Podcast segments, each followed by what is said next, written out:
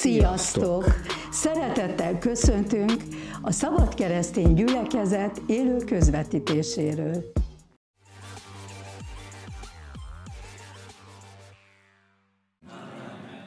Nagyon sok szeretettel köszöntök mindenkit.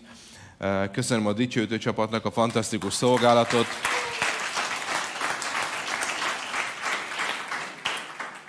Köszöntöm a vendégeinket, és most nem tudok mindenkit egyesével köszönteni. Örülök, hogy sok helyről együtt vagytok, de hát azt a több száz embert, mire végig köszöntenék, akik itt vagytok, akkor eltelne a délelőtt. De szeretnénk egy fontos dologért imádkozni. Ugye most február vége felé közeledünk, tehát majdnem két, vagy még csak két hónap telt el ebből az évből, de nyolc ember már csatlakozott a gyülekezethez. Egy páran lebet...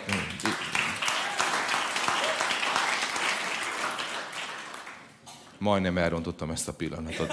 De, de azt hiszem, hogy négyen itt vannak közöttük, és szeretnénk megáldani őket, hogy ne csak egy aláírással csatlakozzanak a gyülekezethez, hanem így hadd gyönyörködhessünk bennünk. Tehát akik csatlakoztatok ebbe az évbe a gyülekezethez, kérlek titeket, hogy gyertek ide előre, csak meg akarunk titeket áldani, és nagyon örülünk.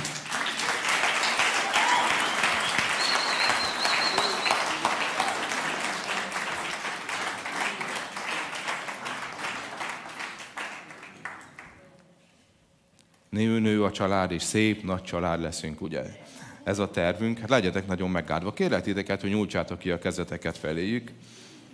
Az Úr Jézus Krisztusok a nevében megáldunk titeket, üdvözlünk a családban. Olyan szeretet töltsön be titeket, olyan otthonérzés, eh, amely az igazából az Istentől van mert az Isten az apánk. És tapasztaljátok meg, hogy egy csodálatos apa védelmében vagytok, aki, aki átölel, ahogy az idősebbik fiúnak mondta a tékozó fiúk történetében, hogy én fiam vagy lányom, mindenem a tiéd. Tapasztaljátok meg, hogy az Isten kitárt karjával megállt titeket, és mindent odaad, amire szükségetek van. Épüljetek úgy be a gyülekezetbe, hogy találjátok jó otthonra, mint ahogy azt mondja az ige, hogy különböző tagok vagyunk, és minden tag, ha saját funkcióját végzi, akkor ő boldog is. És imádkozom azért, hogy tudjátok azt tenni, amire az Isten teremtett titeket, legyetek jó kapcsolatban egymással és az Istennel. Imádkozom azért, hogy ez a kapcsolat növekedjen, a Jézus Krisztusnak a nevében gyümölcsöző legyen, legyetek példák más emberek számára, élvezzétek azt az időt, amit itt a Földön töltünk, és az Isten adjon nektek különösen jó előmenetelt, és a Szent Szellem ott legyen veletek, segítsen bölcsességgel, tanácssal, erővel, minden ördögi támadás legyen megtörve a ti életetek felett, legyetek sikeresek a Jézus nevében, jó, jó szerencsések Istenben, és adjatok mindig hálát neki a Jézus Krisztus nevében is, a gyülekezet nevében is megáldunk titeket is, nagyon szeretünk titeket. Amen. Amen. Legyetek nagyon megáldva. Ha jól tudom, ilyet még nem csináltunk, igaz talán? Na most akkor ilyet is csináltunk. Minden jó dologra és minden új változásra nyitottak vagyunk. E, tegnap egész nap kint dolgoztunk, disznótor volt, és a disznótor végén beültem az autóba, és elment a hangom, úgyhogy ezt, ezt a különleges hangszint hallhatjátok e, ma tőlem, úgyhogy kérlek titeket, hogy túlsakodjatok érettem, hogy adassék nekem szó számnak megnyitásakor. De hoztam egy, egy, egy, egy számomra proféta üzenetet, és én azt gondolom, hogy leírja azt az időszakot egy kicsit, amiben most vagyunk, és hogy, hogy mire kell fókuszálnunk. Tehát a mai nap igazából arról lesz szó, hogy mire kell fókuszálnunk. Az üzenet címét, ha kivetíted, ki van vetítve. Oké, okay, akkor legalább én is tudom, hogy milyen címet adtam. Csak egy dolog számít. Ha most itt lenne Jézus, hallom magam. És ugye ez egy, nem sokára kikeresünk az igét, hogy az igébe van, hogy csak egy dolog számít, akkor te mit mondanál, mit írnál le, hogy mi az az egy dolog? Ugye ez egy, ez egy ige, de számodra mi az az egy dolog? Mert Jézus azt mondja, hogy egyetlen egy dolog számít igazából. Ezt tudjátok, mit jelent? Ez azt jelenti, most Szilágyi tudóst meghallhatjátok, hogy az összes többi dolog igazából nem nagyon számít. Ez egy nagyon új felismerés, amit ma megkaphattok. De maga a Biblia mondja, hogy egyetlen egy dolog számít. Ha nem tudod, hogy mi az, ami igazából számít, akkor azt jelenti, hogy elvéted az életed. De ha tudod, akkor az Isten meg tud téged segíteni, és erre a dologra fogunk a mai napon fókuszálni, hogy mi az, ami igazából számít a mi életünkben is. Amikor ilyen profétai üzenetről van szó, vagy profétai dolgokról, az emberek egyébként, az embereknek van egy elvárásuk az ilyen profétai dolgok felől, mégpedig az, hogyha ha én is ebbe a kategóriába tartozok, tehát ugyanúgy, mint ti, vagy tartoztam, hogy amikor a profétai dolgokról van szó, akkor azt mondjuk, hogy, hogy találkozni akarunk egy olyan emberrel, aki, aki, ha lehet, legpontosabban megmondja a jövőt. Aki meg tudja mondani azt, hogy mi vár ránk, és hogy, hogy a közeljövőben milyen világszintű események zajlanak. És nagyon sokan boncolgatják ezeket a dolgokat, és pont most utána olvastam egy ilyen, nagyon tetszett nekem egy ilyen tanításnak, hogy amely azt boncolgatta, hogy olyan homályosan fogalmaz Jézus az ő visszajövetelét való tekintetben, tehát annyira homályos és olyan nem egyértelmű a megfogalmazás, hogy pontosan mikor fog visszajönni, hogy egyértelmű, hogy nem lehet kideríteni, és igazából nem tudsz a végére járni. Ennek ellenére nagyon sok ember, aki okos, az egész életét felteszi arra, és utána egy másik ember is felteszi az életét arra, hogy kiderítse, és persze ez a kettő, amire jutnak, nem fog stimmelni, vagy nem fog egyhangba lenni, ezért egyeztetik a, a látásaikat, és úgy el lehet vitatkozni, és hogyha elég jó fizetést kapsz ezért, akkor el lehet ebből élni, de nem sok értelme van, mert amikor Jézus Krisztus eh, eh, felment a mennybe, Betániába, amikor beszélt a tanítványok a feltámadása után, eh, akkor azt mondta, hogy nem a ti dolgotok tudni a napokat pontosan. Nem ez a fontos, hanem a fontos az, hogy eljön a Szent Szellem és beteltek erővel. De mindig a napok után, hogy pontosan mi fog történni, azután a, félel, a félelmünk miatt, meg a bizonytalanságunk miatt, azok után kutakodunk, és azt várjuk, hogy valaki mondja meg. Szeretnék feltenni egy kérdést. Ha most egy olyan proféta állna itt előtetek, én, hogy most azt mondanám, hogy kaptam az útra egy üzenetet, és el tudnám azt mondani, hogy teljesen biztos, hogy 2032-ben jön vissza Jézus Krisztus, akkor annak nagyon örülnétek, mit segítene ez nektek? Mit csinálnátok egyébként? Biztos, hogy, biztos, hogy fel, a, ha feltennénk ezt a tanítást, biztos, hogy a hatalmas robbanás lenne a megtekintés tekintetében. Biztos, hogy felkeltenénk az érdeklődést de holnap elmész dolgozni, és akkor ez mit segít? Voltak már ilyen proféciák egyébként a mi gyülekezetünknek a történetébe is, hogy készüljetek, mert az Úr Jézus nagyon hamar visszajön. Elhangoztak ilyen üzenetek. Ennek az lett az eredménye, hogy nagyon sokan abba hagyták a tanulmányaikat nem akartak dolgozni. Én, én, én, én adakoztam olyan embernek, aki meghallotta az ilyen profét üzenetet, és kiköltözött vidékre, és eladta mindenét, és vette egy kecskét, hogy az utolsó időkben, amikor úgyse ér semmit a pénz, és megbélyegezzek minket, akkor legyen miből megélni, és akkor uh, itták a tejet, de, de nem volt semmi az asztalon, még kenyér sem, és nem tudtak megélni. Tehát vannak üzenetek, vannak dolgok, amelyeket nagyon szeretnénk kikutatni, de ha rájössz egy általad igaz igaznak föld megoldásra, utána jó nagy hülyeséget fogsz csinálni. Sokan abba hagyták egyébként a 70-es években, amikor, amikor uh, nagyon erőteljesek voltak ezek a kijelentések, hogy közel van nagyon az Úr, és hogy csak erre figyeljetek, hogy jön vissza, és ne foglalkozatok semmivel, de hát most 2023-at írunk, és még mindig itt vagyunk. Ha meg tudnám pontosan mondani, hogy mikor tör ki a harmadik világháború, mert ugye azt mondják a hozzáértők, hogy az biztos, hogy ki fog törni, azt nem tudja senki, hogy pontosan mikor. A, a szakértők, akikkel beszélgettem, mondták, hogy 24-re várták egyébként, hogy Oroszország megtámadja Ukrajnát, hát hamarabb történt ez a dolog, de mindenki tudta a világon, aki ö, valamilyen szinten benne volt, hogy ez, ez meg fog történni. Tehát készültek évek óta rá.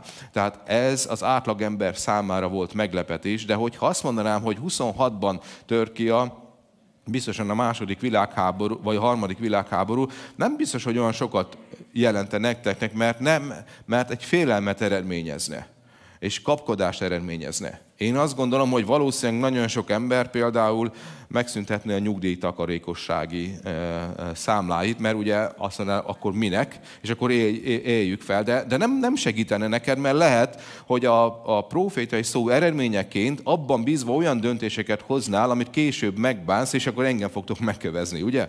Mert hogy örültök, hogy nem tört ki a harmadik világháború 26-ban, de a pénzeteket elköltöttétek, és én meg nem tudnám miből visszaadni nektek. Tehát nem ez segít igazából, amikor és én, mint profétai szolgálatban álló ember tudom, hogy általában az emberek ilyen üzeneteket küldenek nekünk nagyon sokat, hogy miért nem mondjátok meg, miért nincs erről kijelentés, és ha történt valami, akkor miért nem jeleztétek előre. Most például ugye mondják nekünk, hogy miért nem jeleztük előre a, a török országi földrengést. Hát mert nem volt róla kijelentésünk, és nem akarunk fókuszálni. A mi profétai üzenetünk, amit profétai üzenetnek tekintünk, bár néha Isten egész elképesztő dolgokat megjelent, és nagyon örülünk neki, akár a jövőre vonatkozóan, de elsősorban arra szeretnénk fókuszálni, amely egy olyan üzenet, amelyet tudsz mit kezdeni most, és ha hazamész, és elmész a munkahelyedre, és éled az normális életedet a családoddal, kézenfogható módon segít neked.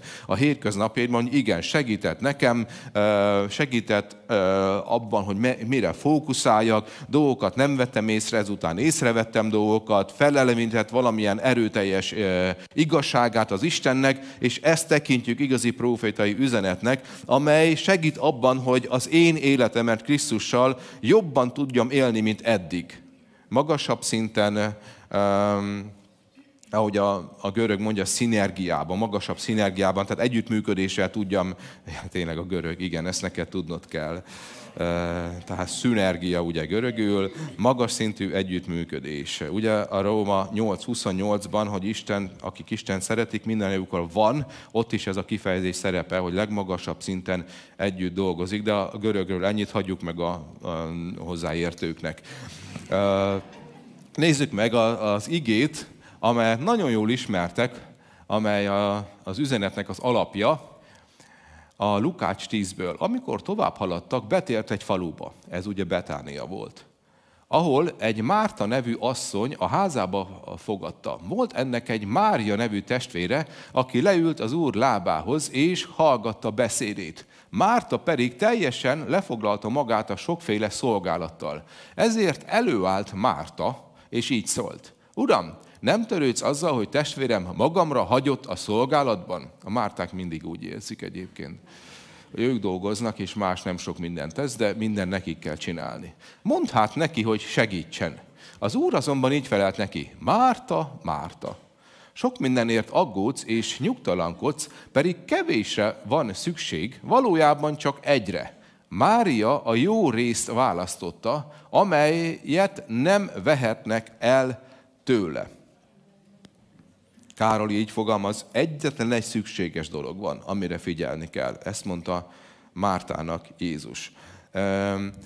Jézus nagyon szerette Máriát, Mártát és Lázárt. Ugye ez egy, ez egy család volt, akik, akiket nagyon szeretett Jézus, nem tudunk semmit a szüleikről, arról igen, hogy hárman voltak testvérek, és nagyon szerette őket Jézus. Itt megállok, mert mindig el szoktam mondani, hogy Jézus nagyon szereti a három gyerekes családokat.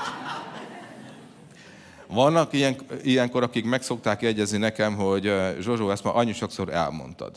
Erre én válaszolok nektek, igen, de akkor hol a három gyerek? Tehát ezek szerint mi mindig nem mondtam el, eléggé. Tehát viccet félretéve, Jézus nagyon szerette Máriát, Mártát és Lázárt, vagy Lázárt, Máriát és Mártát, vagy Lázárt, Mártát és Máriát, mindegy, tehát őket, hármójukat, és szeretett Betániába menni, és amikor elment Betániába, mindig megszállt náluk, és ö, kevés családról olvasunk a Bibliába, akiről az Új Szövetségben, akiről azt olvasjuk, hogy Jézus szerette őket, de őket nagyon szerette. Betánia körülbelül három kilométerrel volt Jeruzsálemtől, ugye az olajfák hegyénél. A Betánia szó jelentése az a szegénység háza. Egy nyomorúságos hely volt tele beteggel, egy olyan hely volt, ahova senki nem tért be szívesen, kivéve Jézust. Teljesen jelentéktelen hely volt Betánia, ott lakott egy teljesen átlagos, jelentéktelen család. És azon gondolkodtam, hogy, hogy hát körülbelül Betánia olyan lehetett, mint haláp. Szerette Jézus halápot. És amikor eljött Debrecenbe is, mondjuk egy debreceni konfit tartott Jézus, akkor ez úgy néz neki a mai világban, hogy mindig kiment halápra, és halápon aludt. És a debreceniek megkérdezik, hogy Jézus hol szállt meg a mester? Hát halápon. Halápon. De miért nem Debrecenben? Nem tudjuk halápon. De kinél? Van ott valami, olyan építettek valami vidéki kúriát, olyan csodálatos eh, hétcsillagos szállást, eh, ahol Jézus eh, méltóképpen tudják fogadni? Ne, nem, hanem egy családnál. Családnál milyen család lehet az? Mindig ott száll meg Jézus. Elmennek, és szerintem az emberek most is ugyanúgy gondolkodnak, mint akkor, mert mindig figyelték egymást, hogy ki lehet ez a Mária, Márta és Lázár. Amikor Jézus meghalt előtte, egy hétig tanította a templomba, és minden nap reggeltől estig tanította a templomba, és este kiment Betániába. Reggel vissza. Egyik ilyen sztori volt egyébként, ami a Márkban van leírva, biztos ismeritek, amikor ment haza és megéhezett, és látott egy fügefát, és nem volt rajta termés, megárkozta, másnap ment vissza, és látták, hogy el van száradva, és Péter csodálkozott, hogy hogy lehet ez, és Jézus mit válaszolt neki?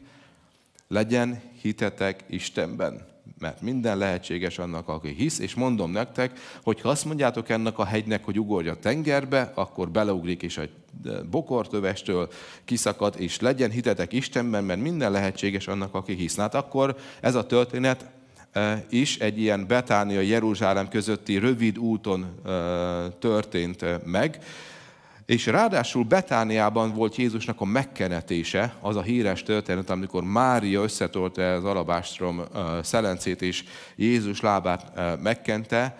Lukács evangéliuma utolsó részében azt olvasjuk, hogy Jézus Betániából ment fel a mennybe. Ott búcsúzott el tőlük. És én ezt nagyon szeretem. Egy pici, jelentéktelen település, egy totál átlagos házaspárral. Miért szerette Máriát, Mártát és Lázár Jézus annyira. Semmi különlegeset nem olvasunk róluk. Az egyik kedvencem egyébként Lázár, mert ő egy olyan hithős, ha olvassátok a Bibliába, hogy egyetlen egy szót nem szólt. Egyszer meghalt, és feltámadt, és kijött, és a 12. János 12-ben azt olvasjuk, hogy Jézus újra meglátogatta Betániát, és ott ült Lázár. Tehát olyan dolgot tett Lázár, amit valószínűleg te is meg tudsz tenni, igaz? Tehát meghívnak vacsorázni, és ott ülsz. És hogy Jézus meg nagyon szerette Lázár. De nem azért szeretem, mert ott ült, hanem a lényeg az, ami, ami nagyon sokat jelent mindig az én számomra, hogy totál átlagosak voltak, totál átlagosak voltak, de szerették Jézust. Ez a történetből kiderült. A teljes szívükből ragaszkodtak Jézushoz, és szerették Jézust. És én nagyon szeretem az ilyen történeteket, mert olvashatunk olyan sztorikat a Bibliából, vagy, vagy te is akár ilyen hithősök könyvét olvashatod, hogy ó, micsoda csodálatos ember, de én sosem leszek olyan. De olyan tudsz lenni, mint Mária, Márta, meg Lázár. Hétköznapi ember, aki megnyitja a szívét Jézusnak, tudsz lenni jelentéktelen helyen, Isten háta mögötti kis faluban, de a Jézus, Jézus Krisztus rád tud találni, és tud téged szeretni, és azt mondja, hogy nagyon szeretem őket. Én, ez az üzenet azoknak szól, akik úgy érzik, hogy totál átlagos emberek, átlagos képességekkel, semmilyen különleges dolog nincs bennük, akkor üdvözöllek titeket a klubban. Van valaki, aki azt mondja, hogy nagyon jó vagy úgy, ahogy vagy, majd én adok neked képességet, adok neked ajándékokat, csak tárd ki a szíved. Minden esélyed megvan a legjobb életre. Ugyanúgy, mint Mártának és Máriának. És Jézus nagyon szerette e, ezt a családot, és betért hozzájuk. A legjobb egyébként egy fiú testvér, két lány mint Dávid, Bianca, Olivia például. Tehát ez így, e, most már megértitek, hogy miért három gyerek van, és egy fiú, két lány. Hát ez a Bibliából fakad. De a történet lényeg is van, és tudom, hogy hallottátok már ezt a történetet, de van egy-két olyan dolog benne, amelyre most nyílt fel az én szemem, és nagyon megragadott engem, és arra fogunk fókuszálni. Tehát a történet úgy néz ki, hogy bement Jézus szállásra, a kedvenc helyére, és Márta teljesen természetesen, mint ahogy szoktuk mondani, Márta típusú nő, ő vendégül látta Jézus. Hát mi sem természetesebb, hogyha egy, a mester betér hozzád, akkor te vendégül látod őt. És ő el volt foglalatoskodva a konyhába a vendéglátási dolgokkal. Mária ezzel szemben pedig leült Jézus lábaihoz, és elkezdtek beszélgetni azonnal. Tehát ahogy Jézus bejött, Mária azt mondta, hogy itt van Jézus. Meg kell ragadni a lehetőséget, és minden szót hallani akarok tőle, és leült a lábához, és fókuszált Jézusra amit Jézus mond. Meg akarom hallani.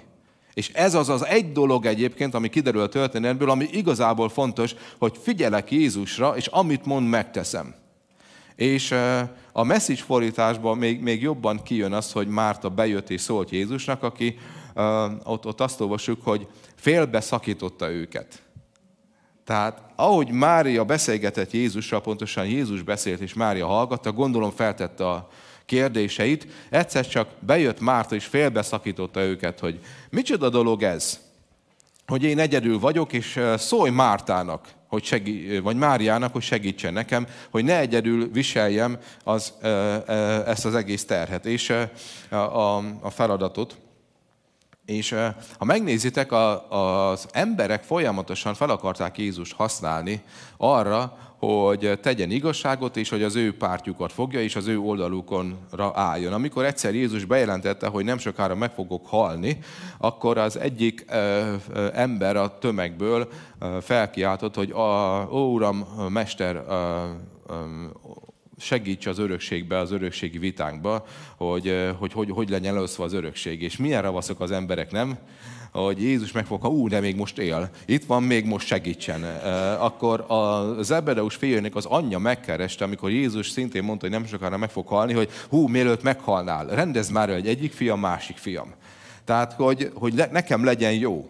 És amikor te ilyen ember vagy, hogy szeretnéd azt, hogy neked jó legyen, és keresed azt, hogy hogy jó neked, akkor te egy átlagos, normális ember vagy, mert a Bibliában is, a tanítványok is így gondolkodtak, de az nem azt jelenti, hogy Jézus nem akar ebből megváltoztatni, csak ezek normális és természetes emberi indulatok, és Márta is, Mária is totál átlagos emberek voltak, és azt mondja neki Jézus, nem állt Mária, majd Márta mellé, amit Márta elvárt volna, hanem azt mondta, hogy figyelj, ő jól csinálja. És ami üzenet volt számomra, az, hogy én szerintem a Márta most jellemzi a mai kor kereszténységét. Márta és Mária minden kettő hívő ember volt. Minden kettő szerette Jézus, és Jézus nagyon szerette őket. De volt közöttük egy óriási különbség, hogy az egyik odaadta magát, és tudta, mi a legfontosabb az életben, a másik pedig szerette Jézust, Jézus is nagyon szerette őt, jó volt a kapcsolatuk, örök élete volt, mennybe ment minden, de annyira el volt foglalva, és annyira sok minden uh, zsongott az ő fejében, hogy igen, itt van Jézus, de ezt is meg kell tennem, azt is meg kell tennem, hogy egyszerűen az, az, az életet, vagy az agya tele volt, az agya tele volt mindenféle kérdésekkel, és uh, rohangált, és hogy de ez a feladatom, de az a feladatom, és az élete abból telt, hogy bár keresztény vagyok, meg vagyok térve, szeretem Jézust, de a rengeteg sok probléma között nem tud tudott igazából fókuszálni, és állandó sürgetést érzett, és ment, és dolgozott, és tette a dolgát, és hogy de ezt is meg kell tennem, azt is meg kell tennem, és uh, um, rájöttem, hogy én egyébként egy abszolút egy Mária típusú ember vagyok alapból a személyiségemet nézve, de legtöbbször a gépszé engem is elkapott, és kaptam is proféta üzenetet, hogy ülj le, és figyelj jobban, koncentrálj jobban Jézusra, mert szükséges, hogy ha én az én szolgálatomat jobban akarom végezni, akkor nem mehet az, hogy mindenfélét teszünk. De a mai világ olyan, hogy annyira sok minden sürget bennünket, hogy egyszerűen a legnehezebb dolog én szerintem ti is el tudjátok mondani, őszinték vagytok, válaszoljátok meg magatoknak. Ez a legnehezebb dolog az életben. Most. Leülni, megállni és fókuszálni Jézusra. Mert annyi sok minden gondolatunk van, annyi sok minden sürget bennünket. Ugye azt szokták mondani a, a szakemberek, hogy, hogy ma úgy él, a mai ember úgy él, hogy annyi információt kapunk, hogy egyszerűen azt nem tudjuk már feldolgozni, és van egy késztetés, igaz, ti is így vagytok? Van egy késztetés állandóan benned reggeltől estig, hogyha nem nézel meg valamit a, a telefonon vagy a neten, vagy akkor lemaradsz valamiről és állandóan faljuk az információkat, a híreket, fent vagyunk nagyon sokat a, a, a Face-en, a, a az Instán, meg ki tudja hol még, reggel már, ahogy felkelsz, megfogod a telefonodat, van egyébként általában sok embert ismerek, aki legalább naponta 26-szor nézi meg az időjárás jelentést, tehát valószínűleg nem változott semmit, de hogy, de hogy így folyamatosan megnézzük, ezek az emberek, akik vagyunk, eh, én azt el tudom képzelni, most én nem látok bele az otthonotokba, de hogy egy átlagos imádkozás alatt is még legalább kétszer előveszed a telefon. Úgy érzed, hogy valamiről lemaradsz, és hogy valamit nem tudod miért, de valami sürgetés van benned, és ez a Márta, ez a, ez a mai kornak a keresztény embere, mert hogy, mert, hogy, mert hogy így élünk, és elképesztő sok információt kapunk, ami egyébként nagyon felületes, mert nem tudjuk feldolgozni, csak olvasod, olvasod, és jön a következő. Most nem a, a utánunk jövő generációról beszélek, mert az, az még, még sokkal durvább, de, de ha valamit nem teszünk, és hogy nem tud, tanulunk meg fókuszálni, akkor el fogunk veszíteni valamit. Teljesen el fogunk veszíteni valamit, és az életünk átmegy egy, egy egész uh, egy, egy teljes őrületbe. Nézzük meg a, a, a Máté 6-ban mit mondott Jézus, ide kapcsolódik, jól ismeritek a Máté 6-nak az utolsó versét, hogy ne aggódjatok tehát a holnapért, mert a holnap majd aggódik magáért. Elég minden napnak a maga baja.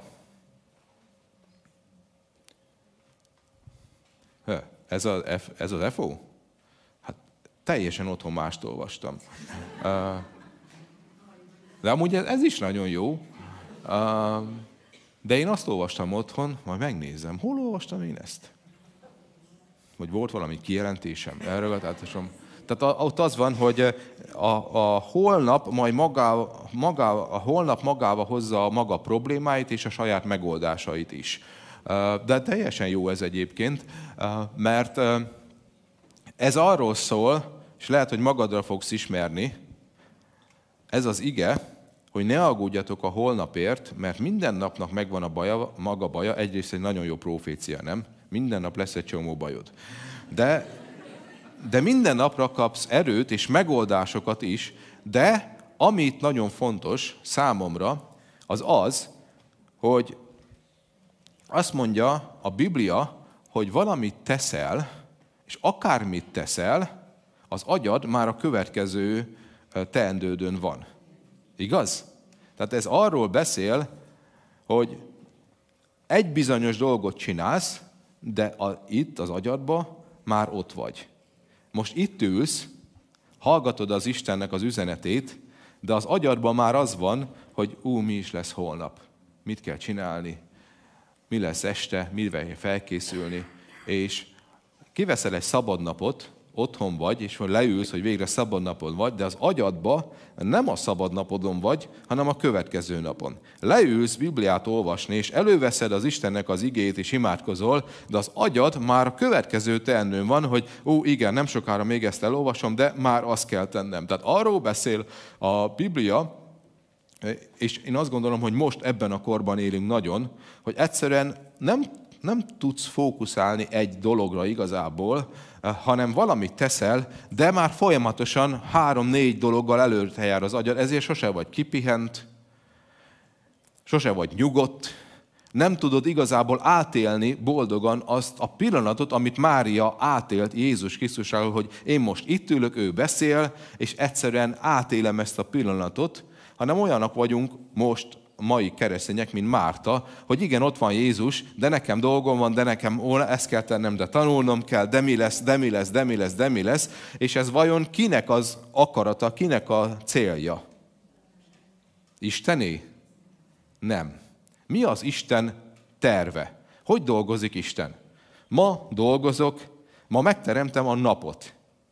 Holnap ezt csinálom, madarakat teremtek. Ma erre koncentrálok, most nem időrendi sorrendben mondom, legyen fény, sötétség, világosság. Ma megteremtem az embert, az én képemre, és nagyon figyelek, és most erre figyelek. Ma hetedik nap van, mit csinálok? Sétálok a kertbe. És teljesen gyönyörű, hogy minden, amit tettem, annyira jó. Milyen jó így. Ezt egész napot, ami lehet ugye, hogy ezer év volt, mert Istennél egy nap annyi, mint ezer, ezt nem tudjuk pontosan, de egy napot most arra szánok, hogy élvezem azt, amit eddig csináltam, és hogy mennyi mindent elvégeztem, és átadom magam annak, hogy de jó. Elképesztő, hát az a papagáj, milyen jó sikerült, azok a hegyek, ahhoz egész, ahogy, ahogy ott, ott, ott az égtájak, meg minden, ez fantasztikus. Az az ember, az az Ádám, és most erre figyelek, ez az Isten. Ebbe akar minket Isten belevezetni, szemben azzal, a, amit az ördög próbál ránk sózni, hogy, hogy állandóan menjünk, zakatoljunk, menjünk, zakatoljunk, és mindent csak felületesen csináljunk. A legjobb dolog az életben, a legegyetlen legfontosabb dolog, amelyről azt mondja Jézus, hogy ez az egy nem, ezt az egyet nem veheti el senki. Ami az igazából az a kérdés, hogy miért élek itt a Földön, mi az én feladatom, figyelek Jézusra, elmondja nekem, és azt megcsinálom. Figyelek rá. Azt mondja a Biblia, ahogy szemléljük őt, elváltozunk az ő képére és hasonlatosságára. Ez nem egy felületes szemlélődést jelent, mert beszél a Biblia arról, hogy van, vannak olyan emberek, akik, akik, akik belenéznek a szabadságnak a tökéletes tükrébe, ugye magába a Bibliába, aztán elmegy és elfelejti azt is, hogy mit olvasott. Ez ugye ismerős, nem? Mert hogy az agyunk nem ott volt, hanem már az agyunk itt volt, és nem tudtuk azt átélni. De azt mondja a Biblia, hogy ha nézzük őt, ahogy szemléljük őt, és vele vagyunk, el, elváltozunk. Erőről erőre, dicsőségről dicsőségre, ami ki nem ábrázolódik bennünk ő. De ezt csak úgy tudjuk megtenni, hogy arra az egy dologra figyelünk. Én ezt így fogalmaztam magamnak, hogy felállítom a prioritási sorrendet az életemben. És nem engedem, hogy az ördög bármilyen zaklatással ki, uh, kiborítson ebből. Azt mondja a Biblia, hogy állj meg mozdíthatatlanul. És azt mondja a Péter, hogy a ti erősségetekből vigyázzatok, hogy ki ne essetek. Amikor a Biblia azt mondja, hogy vigyázz, hogy ki ne es, az azt jelenti, hogy valaki mindig ki akar téged onnan mozdítani. Az én identitásomból, hogy igazából ki vagyok én, és miből fakad az identitásom, nem abból, amit teszek, hanem az, abból, amit Jézus tett értem, hogy én egy megváltott ember vagyok, és nem egy evilági ember, hanem az Isten nek a fia vagy lánya vagyok, egy megváltott valaki, azért, mert ő meghalt értem, és fel van írva a nevem a mennyben, hogyha ez az identitásom megmarad, akkor általában akkor stabil vagyok. És mindig megpróbál az ördög ebből ki, uh, uh, kimozdítani engem, de nagyon vigyáz, hogy mindig erre fókuszálj, és el ne veszítsd a fókuszodat az identitásodról, az életedről, arról, hogy igazából mi a fontos. Legtöbb emberrel egyébként úgy bánik el az ördög, hogy, eh, hogy, eh, elkövetsz valamilyen hibát, nem, úgy, nem azt teszed, amit szeretnél, apró bűnöket elkövetsz, és utána jön a károsztatás, és akkor kiesel ebből az identitásodból. És akkor megint jön az, hogy bár szeretem az Urat, bár megyek gyülekezetbe, alakozok, szolgálok, de csinálom, csinálom, csinálom, és akkor abból, ahol lennem kell, a legfontosabb dolgokból kimozdultam. És akkor átmegyek megint Mártába. De az Isten azt gondolom, hogy azt mondja, a legfontosabb dolog, amit ebben az időben tennünk kell, hogy tanuljunk meg igazából fókuszálni. És ami új dolog volt számomra, mert én is ezt, megmondom őszintén, ezt így hirdettem, hogy igen, vannak Mária személyiségtípusú emberek, jól megfogalmaztam, meg vannak Márta típusú emberek. És én meg is nyugodtam ebben, és akkor sokszor volt, aki voltak, hogy hozzám jöttek, és mondtam, igen, te egy Márta típusú ember vagy. A Bibliában is volt ilyen, és Jézus szerette. Hát ez így van. De itt nem arról van szó, és ez az új felismerés, hogy pontosan mi a személyiséged. Mert a személyiséged egy dolog. Mindenkinek van egy személyisége, sokfajta személyiség van, ezt lehet kutatni, alapvetően ugye ez nem változik meg, de a lényeg, hogy nincs jó és nincs rossz személyiség. Minden személyiségnek van jó oldala, meg rossz oldala. Nem ezen múlik a dolog. Mindenkinek van, mindenki, akármilyen személyiség vagy, van benne egy csomó érték, amit ki tudsz aknázni. Éppen ezért felesleges másokhoz viszonyítani magadat. Emlékszem, hogy a, a, vannak olyan emberek, akiket én csodálattal néztem, ilyen elképesztő intelligens emberek, akiknek olyan agyuk van, hogy, hogy, hogy jobb, mint egy könyvtár. Egyszerűen minden meg tudnak jegyezni, így vág az agyuk, és hogy, hogy minden olyan dologgal rendelkeznek, amivel én nem. Mindenre vissza tudnak emlékezni, és mondom, ez, ez hihetetlen. És egyszer emlékszem, hogy volt egy ilyen őszinte beszélgetésünk, és elmondta például az az ember, hogy milyen nehéz neki ezt kezelni. Hú, mondom, rögtön visszamentem Zsozsóba, mondom, köszönöm Uram, úgy, ahogy vagyok. E, jó, hogy ő olyan, én nagyon örülök, szeretek vele beszélgetni, áld meg ott, ahol van, de megnyugodtam, hogy, hogy neki sem jobb, mint nekem, ugyanazok a harcaink vannak, úgyhogy hogy rendben van így, ahogy van. De ami új dolog volt számomra, és vissza tudunk menni az eredeti igénkhez.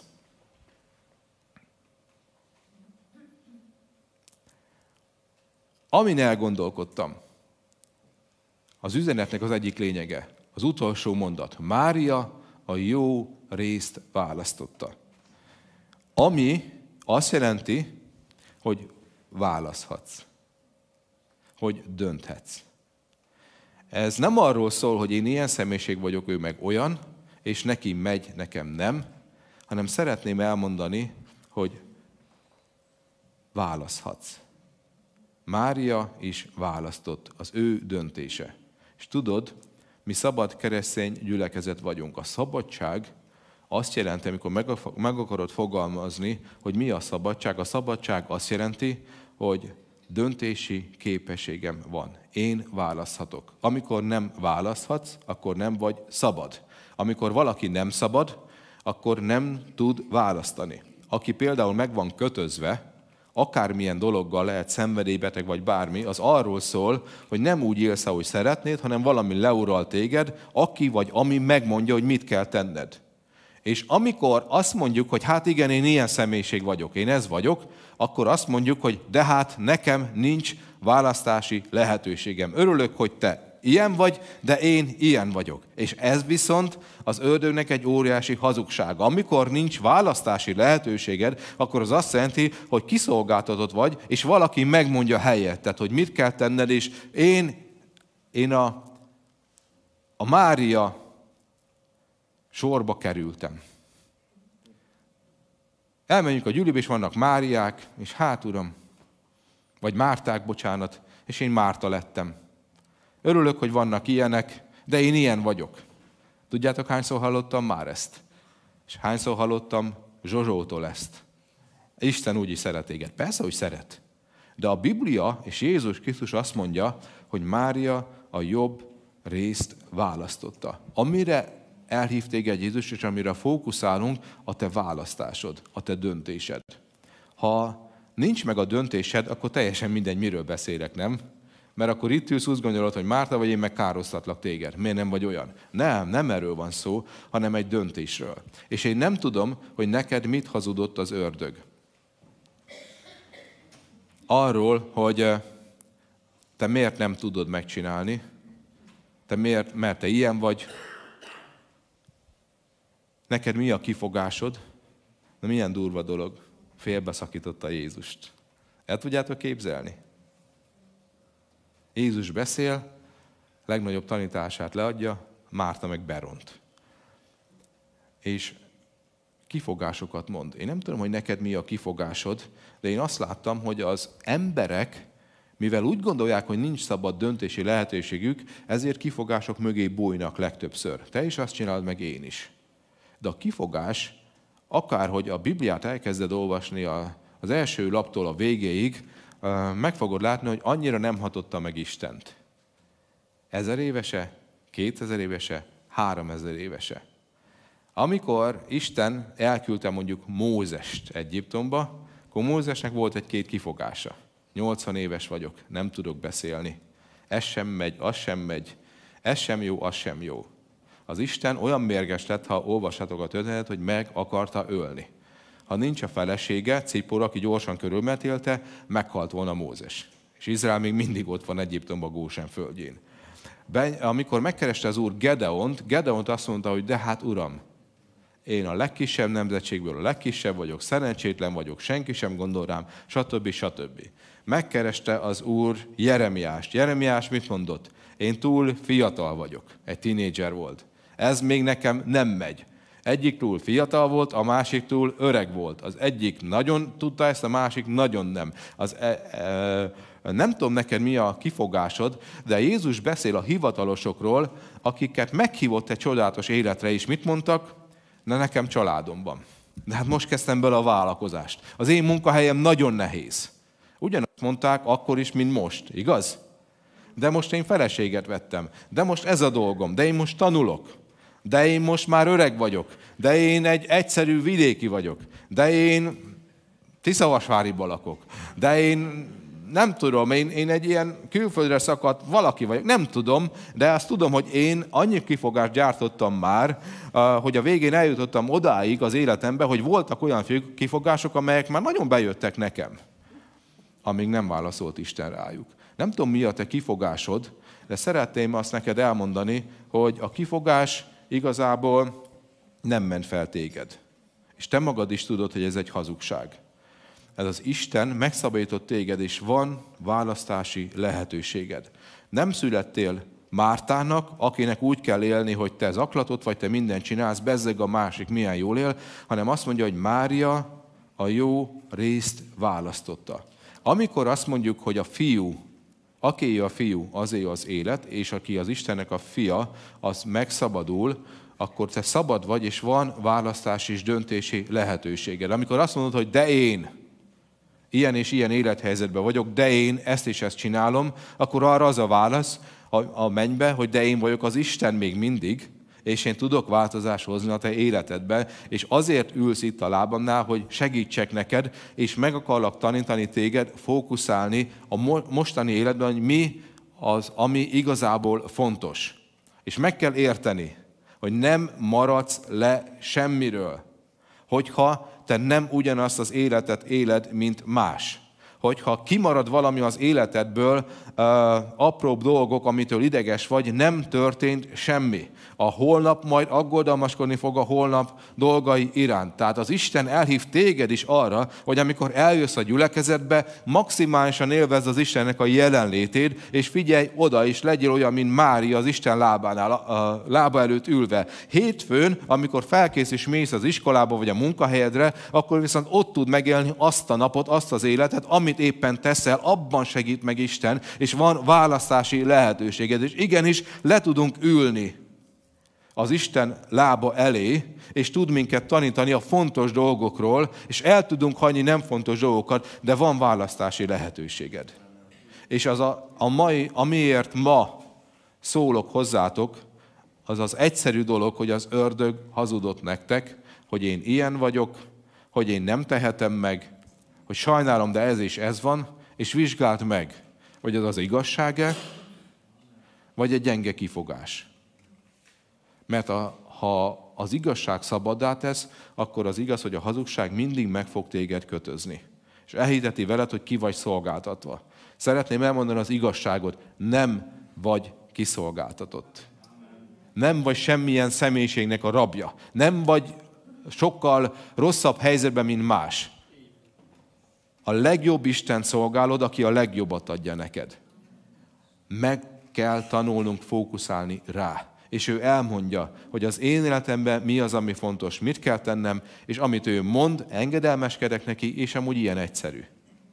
Figyelek rá, teljes szívemmel meghallgatom, és elhagyom azokat a dolgokat, amelyeket egyébként olyan fontosnak gondoltam. Az nem azt jelenti, hogy felelőtlenül élünk.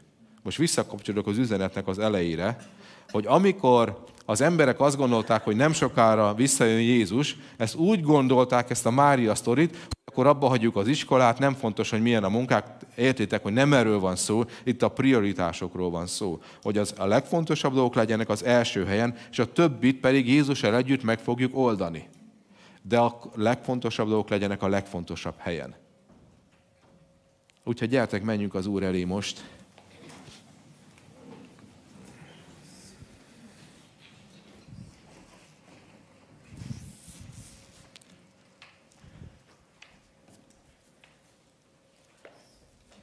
És szeretne az Isten ebben az évben, ebben az időszakban egy természet fölötti nyugalmat adni nektek.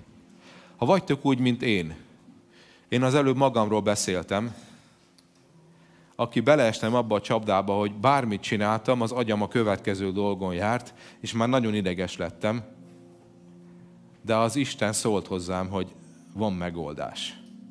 Nem akarom, hogy csak ilyen zaklatottan átrohanj az életeden.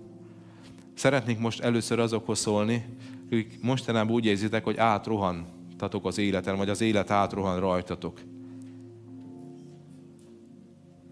Hogy Uram, kérlek, segíts meg minket. Szeretnénk leülni a lábadhoz, és taníts meg bennünket a jobb részt választani. A jobb részt választani. Uram, mi szeretnénk felépíteni ezen a helyen vagy megtanulni, amit Mária tudott. Kélek, taníts meg most minket, Isten. Kélek, Szent hogy jöjj. És olyan sok kifogásunk volt, olyan sok hazugság volt az életünkben, amit elhittünk, hogy nekünk miért nem megy ez a dolog. Miért nem fog működni. És azt most szeretnénk a lábad elé tenni. Ha úgy vagy itt, hogy szólt hozzád az Isten szelleme is.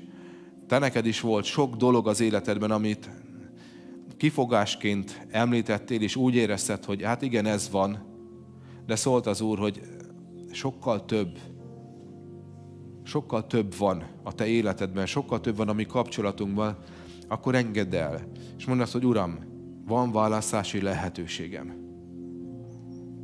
És elengedek dolgokat. És válasz ma egy jó dolgot. Nem kell túl nagy dolgot választani, olyat, hogy ma valamit eldöntesz, amit már kedden se tudsz tartani, de akár apró döntéseket hoz, hogy igen, Uram, én felismertem, hogy nem a legjobb irányba haladt az életem. Szeretnék, Uram, a zaklatottságból, a felületességből, az állandó rohanásból, a mókuskerékből kiszállni, kérlek Szent segíts, és odaülök a lábadhoz. Taníts meg Jézus fókuszálni. Kérlek Szent Szelem, hogy jöjj, és taníts meg a te néped, az Istennek a népét fókuszálni Jézusra. Hogyan tudunk megállni? Hogyan tudunk azzal foglalkozni, ami a mi dolgunk aznap, hogyan tudunk rád figyelni, amikor rád akarunk figyelni, és ami belső szobánkban vagyunk. Vagy amikor imádkozunk, akkor csak te és mi, csak te és én. Ez legyen a, a, a, a, a, a, a gondolatunkban száz százalékig. Hogy amikor dolgozunk, akkor dolgozzunk. Amikor imádkozunk, akkor imádkozunk. Amikor imádunk téged, akkor imádjunk téged. Amikor a családdal vagyunk, akkor tudjunk a családdal lenni. Azt tegyük, amit tennünk kell. Arra fókuszálnunk, amire fókuszálnunk kell. És köszönöm, Uram, hogy egy ilyen hamis sürgetéstől felszabadítasz bennünket, hogy mindent meg kell oldanunk, hogy ez a mi dolgunk, és menni kell, és mások helyett is megoldani az életet, hogy ez nem a mi dolgunk, hogy azt tegyük, ami valóban a mi dolgunk. Az Isten szeretne téged felszabadítani, hogy csak azt tedd, ami tényleg a te dolgod. És lesznek emberek, akik el fognak hagyni két, három, négy dolgot is, amit eddig tettek. Mert azt fogod mondani, felállsz, és azt mondod, hogy felismertem, hogy ez nem az én ügyem. Ez nem az én ügyem. És átadod Jézusnak. Azt mondja a Biblia, hogy minden gondotokat őre vessétek. Ami olyan gond, amit eddig cipeltél, és a te gondod volt, de nem a tied, legyen az a pillanatod most, hogy add át, átadod Jézusnak. És azt mondod, Uram, ebben a pillanatban átadom ezt neked. Ez legyen a te gondod. A gyógyulásod az Istennek a gondja. Te nem tudod magadat sem meggyógyítani, más sem. Te igazából nem tudsz megváltoztatni egy másik embert. senki nem tudja megváltoztatni, de Jézus tud megváltoztatni. Természet feletti módon. Bizonyos helyzetek fölött nincs hatalmadban, és tedd le a Jézus lába elé, és mondd azt, hogy Uram, itt vagyok, és rád figyelek. Azt akarom tenni, ami az én dolgom. Ha csak egy dolgot kell tenni, akkor csak egy dolgot.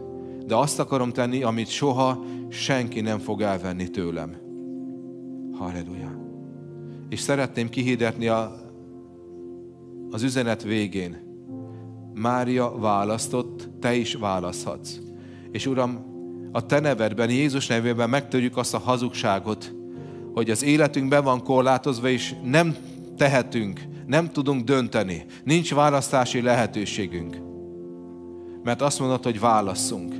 És Uram, köszönjük a szabadságot, amire elhívtál bennünket, hogy igenis van döntési lehetőségünk. És szeretném neked elmondani, aki eddig úgy élted az életedet, hogy sok minden nem tetszett, de az ördög elhitette veled, hogy jól van így, mert nincs más lehetőséged, ez hazugság. És az igazság tegyen téged ma délelőtt szabaddá. Hogy ez nem igaz, van választási lehetőséged, ha van Jézusod. Ha nincs Jézusod, akkor gyere Jézushoz. És mondd azt, hogy Uram, legyél az életem ura. És onnantól kezdve szabad lehetsz. És ezért imádjuk most az Urat.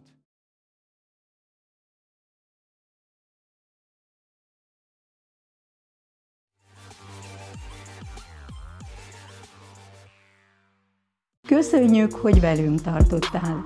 Amennyiben tetszett az üzenet, kérlek, oszd meg barátaiddal, ismerőseiddel. Ha szeretnél betekintést nyerni alkalmainkra, nézd meg bennünket Youtube-on, Facebookon, Instagramon.